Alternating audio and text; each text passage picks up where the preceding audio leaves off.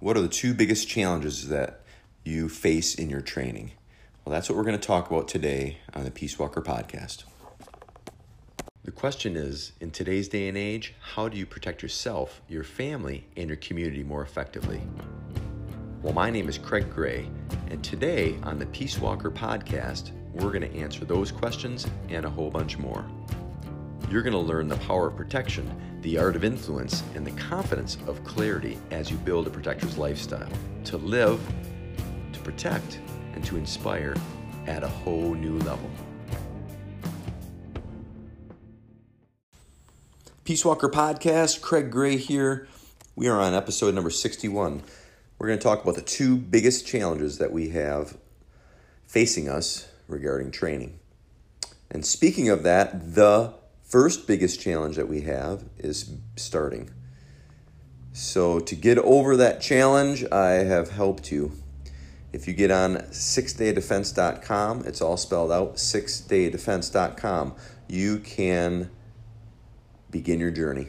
Begin your journey as a protector, begin your journey as a peace walker, learn simple self defense skills and conflict management tools that you can use immediately. And it's absolutely free. All that's required is your time and attention and your email address. but you'll get my free home study course, which is six days of training. Don't worry though, it's not all day. There's just two five minute videos that are packed with information that you can instantly use. Hopefully, you never have to use, but it will start to frame a new world for you one that is safer, one that is more powerful, and developing the confidence of a more fulfilled life. So, sixdaydefense.com, it's all spelled out except for the dot. And you'll also get almost daily emails of tips, tricks, and tactics sent directly to your inbox. And some days, some weeks they're they're more almost than daily. Other weeks they're more daily. it just depends on what's going on. Like this week, for instance, I've got a lot of traveling coming up, doing some seminars out in the East Coast, and uh, those emails are more almost. But what you do is you get plugged a little bit deeper into this community of protectors, and I share with you not just tips, tricks, and tactics, but also stories from my past, my present, other stories of people who are protectors and out there really utilizing this lifestyle to their and other people's benefit. So there you go. Get on sixdaydefense.com and get your journey started. So today we are talking about the challenges and the biggest challenges that we face to train and in our training. this will be a short episode, but a profound episode. And don't over complicate things, but also don't trivialize things and overlook them because of their simplicity. So, the two biggest challenges that we have training is one, getting started. Getting started to train is the biggest challenge. Most people never train, and when they stop for some reason, they have a hard time starting back up see this all the time at the academy. I get people who call me, and I give them a lot of credit for calling because, you know, there are probably thousands of people, tens of thousands of people who want to train, but for many reasons they just don't take the initiative to. So the person overcomes the hesitation, they create time in their schedule to do it they maybe even swallow their pride a little bit. They overcome a fair amount of adversity just to make the phone call or to write that email to inquire about training. And I respect that about people. Uh, to to get out of the comfort zone to do that to say hey i want to learn how to protect myself better and i'm going to put myself in a vulnerable position with people that i don't know that i haven't developed trust yet and i'm going to put kind of myself in their care under their tutelage. If I even said that right. to train me how to protect myself. That takes a lot of courage. and a lot of, I think, um, tenacity and discipline to do that. Matter of fact, I just got last night. I just got a phone call from a from a woman who, um, she her voice sounded a little shaky. Sounded like I don't know if something happened, or if um, she was worried about something happening, but she wanted self defense training because she was worried about a former um, relationship becoming violent. And it takes a lot of courage to do that. You know, you're worried. Sometimes people are worried about being judged. They're worried about, you know, all these different things.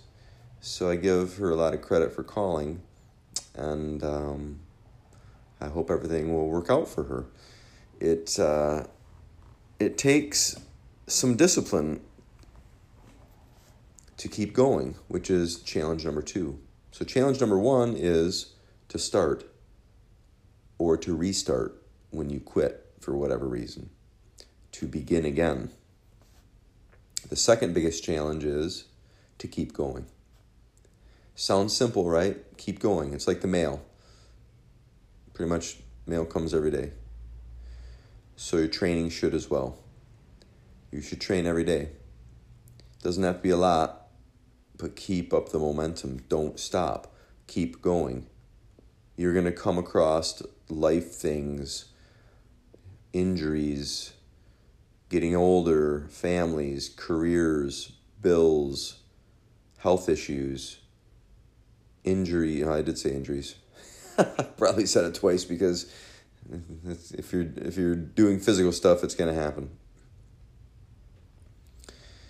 You know, getting sick, having fun, having personal time, vacations, maybe moving, different relationships. Things are going to change. Things are going to get in the way. And it's not going to be easy. It is simple, just keep going. It is not easy. For instance, getting older, right? Training when you're older. A couple days ago, I had someone who called me. He um, is in his 60s and he was con- you know considering training and wondering if he could uh, join one of our programs. And if we had people that old and i'm 51 um, actually i'm going to train jack Hoban this weekend and uh, out in Buyu camp out in east coast and he's 65 or he'll be 66 his teacher was into his 80s Hatsumi, I think, is turning 90 this year. Master Yenho Lee, my Kung Fu instructor from many years ago, he still trains. He's in his late 80s. But do you think they train and practice the same way they did when they were in their 50s? Helio Gracie, he was training a few weeks before his death. He was in his 90s. Do you think he was training the same like he did when his, he was in his 20s? Do you think I train the same? Do you think I run class the same? No. You have to understand and realize what season you're in, and you have to train accordingly. That's hard. That is really hard for people, both men and women, but I think men even more so. Our egos get in the way, and it comes across not like our ego. It comes across like, you know, you don't want to let yourself down. You don't want to look weak. You want to train reality. You want to train the real thing. So, which in your head means going harder and faster. Um, can be detriments to your training. But in our head, we're always thinking, well, if this, if I really had to use this, what, you know, I better train like it would really happen. And that's not a good way of training, believe it or not. This isn't, I'm not going to go into too much detail about that. That would be a great episode for another week. But you got to learn to keep going. And it's a lot more subtle than most people think, but it's a lot more profound than most people think, too. You're going to have setbacks. You're going to reach plateaus. I just had a great conversation with a, a student who's been training about, I don't know, five or six years. and he was saying on how when he first started training, he came into it for different reasons than he feels like he's training for now. And he was a little concerned about that. And he asked me my opinions on it. Most of the time, when people come in to train, it's for a certain reason. Could be to lose weight, could be to learn to protect yourself, could be because there's just had a natural inclination of, or interest in it. It could be you came in because somebody recommended it, because you wanted to get out socially. But a lot of people who come into training, the reason when they first start and the reason after several years may change. And there's a special time period somewhere if you're training frequently, somewhere between five to seven years. There's kind of like that seven year itch, so to speak. And that would be a good, yet another, I got to start writing these down, yet another podcast. That would be a good podcast, The Seven Year Itch. Because that's the time where you get good enough, you get good enough after five to seven years. You're, you're better than most who start right? Because you've waited out a lot of the people who've dropped out. Because most people, if they stick at all, they drop out after a couple years. So it kind of goes like this. And how do I know these statistics? It's not because I read them online, it's because I've lived them for the past three or three and a half decades, or four decades, whatever. Out of all the people who come in, after an intro period, for our academy, it's one month. After that intro period, you'll lose about 75% of them. So 25% of the people will stick after the intro period. And then within three months of that intro period, you have another 10 to 15% who leave, which leaves you 10 to 15%. So basically, you know, one out of 10 people stick around. And then that 10 to 15% will continue to dwindle down over the years. The first big cutoff is either their first test, at least in our our pro our style, our academy rather. First test is about a year. So that's the next big cutoff, the first test, or the first time the person gets an injury that takes them out of work. You know, they have to take a couple days off because of their back, or you know, they end up in the med station because they wrote twisted their knee or something. Maybe they broke a finger, got poked in the eye, whatever it might be. And if they survive all those things, then the next big cutoff is two years. And then after that two year period, people will continue to linger and whittle down. And the next big drop off after that would be, I would say, five to seven years. And the next big drop off after that is after black belt. Because for our system and academy, it takes you between five to 10 years for black belt. So you could be simultaneously at that five to seven year mark and get your black belt, and then that's it.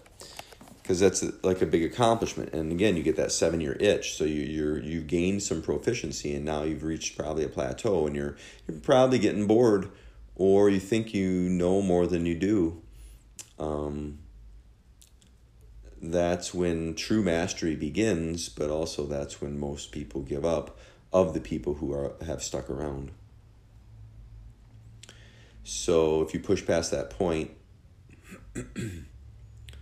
it's uh, things will change for you dramatically. Things will change for you um, at a very deep level, but it takes a few years. It takes you a few years after that. Think about it like a marriage which is funny because I've not been married, so I've had some long term relationships. Like I'm in one now, but um, you know, you're with the same person for X amount of years. Things kind of get boring a little bit. You know what to expect. You you've kind of got a routine down. So same thing with your training. You know, you're you're not you don't have the same feeling as you once did when you first started. It's a different feeling, though. It's a good feeling. However, it's something that you have to, again, keep going and change with to get over that plateau. Because that's where the deeper learning really occurs. That's where the mastery starts. A lot of people think, well, I'll get black belt or you know whatever whatever you want to put on that. It doesn't have to be black belt, but you know, a certain rank or a certain experience level or whatever, and then then I, I, I kind of arrived, and that is not the case. It's an ongoing journey. Thus, the idea of keep going. So, anyways, there you have it. Those are the two biggest challenges that you will face in your training. One is to start or to start again.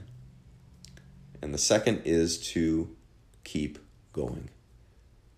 All right, gang, I wish you well on your journey. If I can be of any service to you, let me know. One of the biggest services, if you aren't familiar with my methods and so forth, one of the biggest services I can do at the beginning, do for you at the beginning here is go to sixdaydefense.com. I know it sounds a little cliche, maybe a little bit of marketing, which is a little bit of those.